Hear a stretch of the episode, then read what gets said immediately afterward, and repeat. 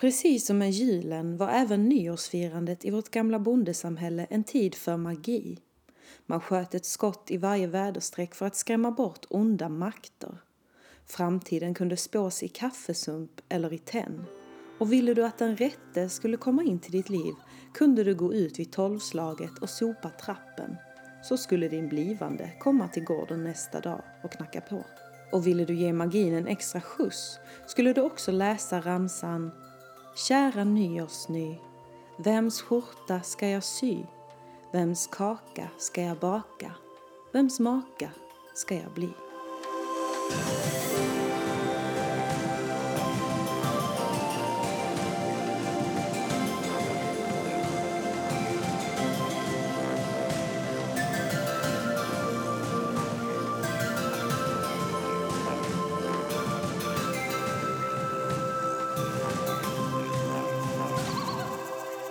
Välkomna till ännu ett avsnitt av Finns det mer med mig, Nina Therese Persson. Och välkomna säger vi till det nya året, 2024. Jag har precis kommit hem från en snapphane nyårsfest. Och för er som inte vet vad en snapphane är, eller var, så var det alltså en dansk motståndsrörelse mot den svenska ockupationsmakten när södra Sverige precis blivit svenskt. En sån temafest har jag faktiskt aldrig varit på innan kan jag säga.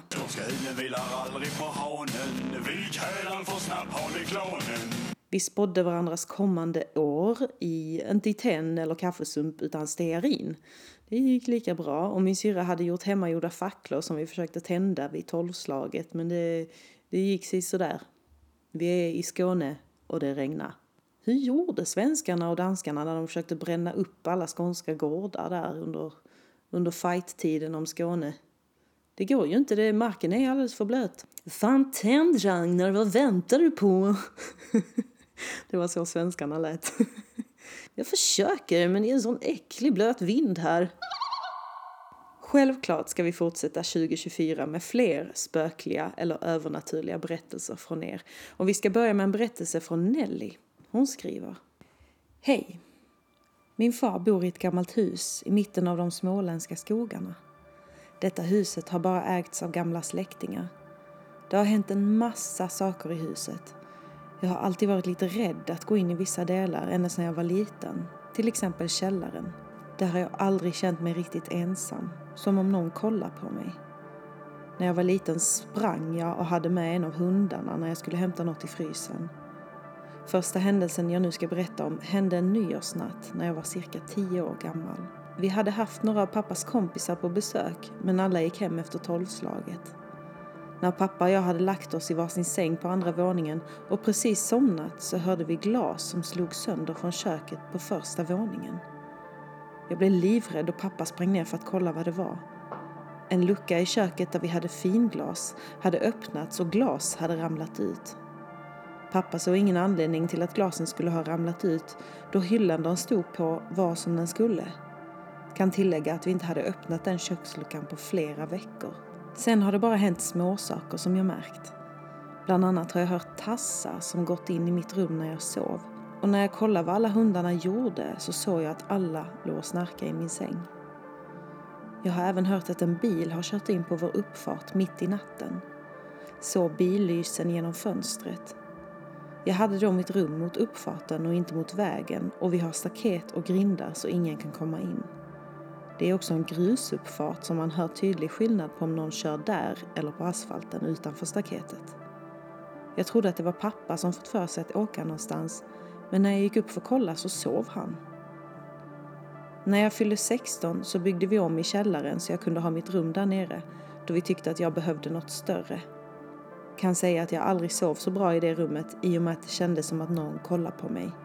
Men inget har hänt och nu är jag 24 år och bor inte hemma längre. I min första lägenhet kände jag att det var någon tant som var kvar. Vi hade en tavla som hängde på fel håll så jag ändrade den till rätt håll. Och natten därpå låg tavlan ner och varken jag eller min dåvarande sambo hade hört den ramla.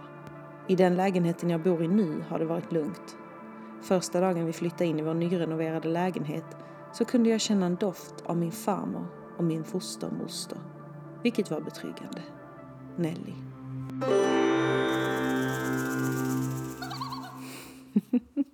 Fostermoster, vad gulligt det lät. vad fint ju att känna att de var med när ni flyttade in i läggan. Mysigt. Och ja, det låter verkligen som att ni har haft aktiviteter runt er med krossade glas och osynliga bilar på uppfarten. Gisses, och med tavlan. Jag kom direkt att tänka på min egen tavelberättelse som var det första spökliga jag kan minnas. Jag kan dock inte minnas om jag berättat detta redan, men har jag det får det bli en repris. Så ska jag försöka minnas i framtiden att jag redan sagt det. Jag var fem år. Jag låg i min säng och skulle sova. På väggen hade jag en massa olika tavlor som mamma spikat upp med bilder på min dagisklass och typ olika blommor. Och jag ser att en av tavlorna hänger lite snett. Bara lite, lite snett. Och jag fick någon slags OCD-infall och låg verkligen, verkligen störde mig på den här snea tavlan. Den ska hänga rakt. Och mitt när jag låg där med min innersta önskan att tavlan skulle hänga rätt dyker det upp två händer som kommer ut från väggen och de flyttar tavlan. Vitrökiga halvgenomskinliga händer med en tunn vit linje som kontur flyttar på min tavla. Rädd, chockad men också tacksam tittar jag på det som händer och minns att jag försökte hålla ett lugn. Det är inget konstigt det här. Det är inget konstigt att det kommer händer ur väggen. Det kommer händer ur väggen. Flytta tavlan, det är sånt som händer. Jag säger tack och springer sedan in till mamma och pappa. För trots att jag var tacksam var jag snäppet mera rädd. Det är helt omöjligt för mig att veta om det minnet är ett riktigt minne eller en fantasi. Men jag minns det lika tydligt som jag minns gårdagen, snapphaneklanefesten. Nästa berättelse kommer från Matilda Erlandsson. Hon skriver Hejsan! Jag har varit med om en del paranormala grejer eller vad man ska säga. Jag har alltid trott på sånt men haft mina skeptiska stunder också. Men sen hände det jag ska berätta om nu och efter det kunde jag inte förklara bort det. Det var någon gång i våras när jag var hemma själv och satt inne i mitt rum som är på övervåningen med vardagsrummet precis under. Och från ingenstans hör jag att det knackar i golvet. Sånt händer lite då och då så jag tänkte jaha, nu spökar det. Men tänkte inte så mycket mer på det. Bara några sekunder senare så knackade det igen. Rätt så högt också. Och det knarrade inte så som trägolv gör ibland, utan det knackade. Det fortsatte så en liten stund och jag slängde bort tanken om spöken och tänkte att det är en levande människa som knackar, eftersom att det var så tydligt. Och eftersom jag var hemma själv antog jag att det var en inbrottstjuv. Jag var väldigt rädd vid det här laget så jag ringde min pappa, men han var långt hemifrån så han kunde inte göra något. Jag gick ner för trappan och frågade om någon var där, men det var det inte. Jag fattade att det inte var någon inbrottstjuv så jag kände mig lite mer säker. Jag har för mig att det började knacka igen när jag kom upp och ljudet kom från ungefär där matbordet är, som att någon stod på bordet för att nå taket. Matilda. Oj. Ja, sådana tydliga knackningar är inte lätta att bortförklara. I golvet mellan övervåningen och undervåningen.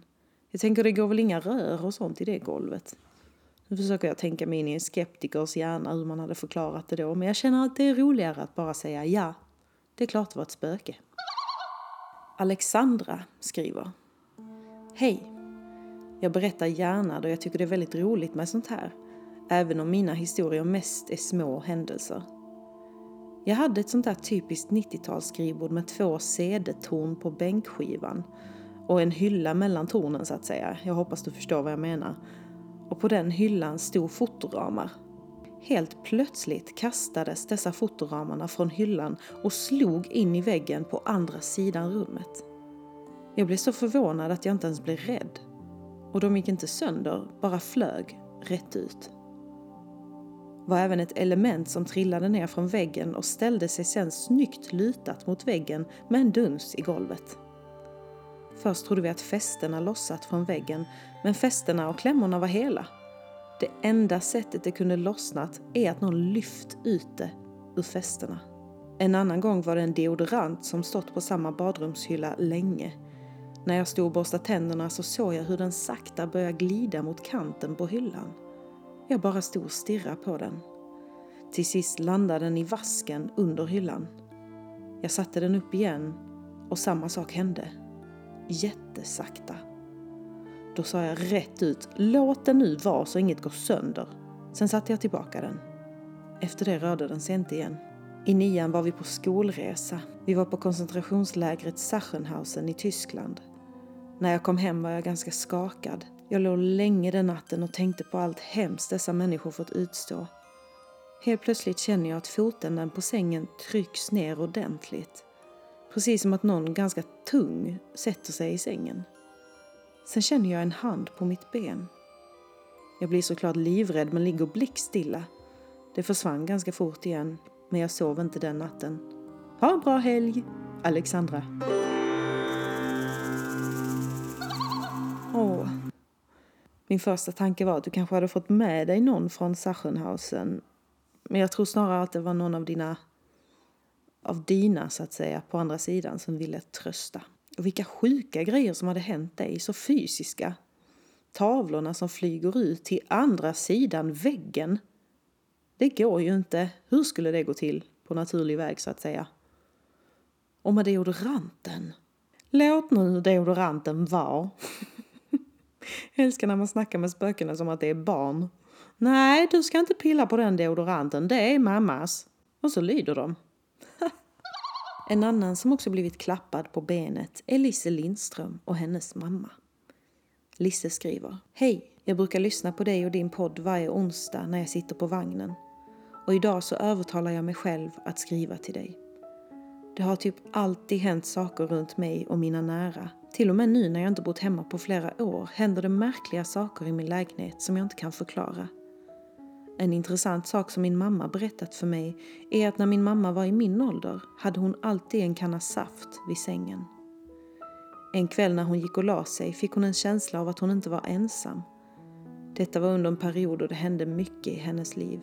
Hon la sig ner och försökte sova tills hon kände någon eller något som satte sig vid sängkanten och klappade henne på benet. Hon satte sig upp och tände lampan men det var ingen där mer än ett rumpavtryck i täcket där det hade suttit. Som av en reflex säger hon högt och tydligt Pappa, om det är du så ställ upp kannan på byrån. Sen la hon sig ner igen och somnade. När hon vaknade nästa dag stod kannan på byrån precis som hon bett om. Min morfar gick bort när min mamma var typ 11 år. När jag fortfarande bodde hemma kunde jag också känna att någon satte sig i min säng och klappade mig på benet när jag var ledsen. Lisse.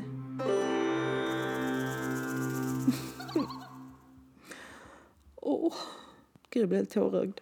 Det är så gulligt. Åh, oh, gud vilken gullig morfar slash pappa. Tack snälla Lisse för att du övertalade dig att skriva till mig. Det uppskattar jag verkligen. Vår nästa och sista berättelse på vårt första avsnitt för året kommer från Malin. Hon skriver. Hej! Hörde precis din podd. Helt underbar. Jag har själv en del upplevelser men jag ska berätta om den jag har svårast att förklara.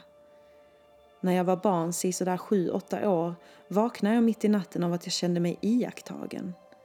Vi bodde då i ett litet radhus och mitt sovrum vette mot trappen till nedanvåningen. Jag ser en liten grå man i trappan. Han hade vit skjorta, grå basker, grå väst och grå byxor. Hela han var grå. Jag trodde det var min bror som hade kommit upp så jag vinkade men han vinkade inte tillbaka. Jag tände lampan och han försvann men när jag släckte stod han plötsligt på tröskeln till mitt rum. Han bara stirrade på mig med mörka ögon och med ett neutralt uttryck i ansiktet. Jag gömde mig då under täcket och kallade på mamma. Egentligen kände jag inget obehag av honom men jag blev ju rädd som barn. Jag såg honom flera gånger efter det och vet inte vad han ville och var inte speciellt rädd för honom heller. Men jag fick aldrig veta vad han ville. Minns honom fortfarande så väl. Malin. Oh, Malin. En grå man. Fy vad räligt. Äckligt på skånska. Att han försvann när du tände och sen puff var han där igen när du släckte. Oh. det är som taget ur en skräckfilm ju. Det finns ett känt spöke som också är en grå man. Kallas den grå mannen eller grå gubben och spökar på Stockholms slott minsann. Han sägs vara slottets äldsta spöke. Ska hålla till vid norra längan, där resterna av de gamla fångvalven finns och beskrivs som en liten man klädd i gammeldags kappa med huva. Så där sprack ju teorin om att det skulle vara samma spöke som är hos dig. Han hade ingen kappa han. Kappspöket sägs också vara självaste Birger Jarl, Stockholms grundare. Så det vore märkligt om han höll hus hemma hos dig. Jag vaktar mitt slott, men också Malins hem, det är viktigt. Hörni, tack för det här första avsnittet på året som är inspelat på årets första dag. Tack till Nelly, Matilda, Alexandra, Lisse och Malin för era berättelser. Och dagen detta släpps är jag på väg till England för att fira en av mina bästa kompisar som fyller 30 och det ska vi fira på min födelsedag. Jag fyller 33, det är inte lika exalterande, men väl värt att fira ändå. Framförallt väldigt kul att säga 33, 33, 33, 33. Så nu säger den här 32-åringen gott nytt år, tack för det här avsnittet och nästa gång ni hör mig är jag en mycket mognare, vuxnare kvinna. Puss hej!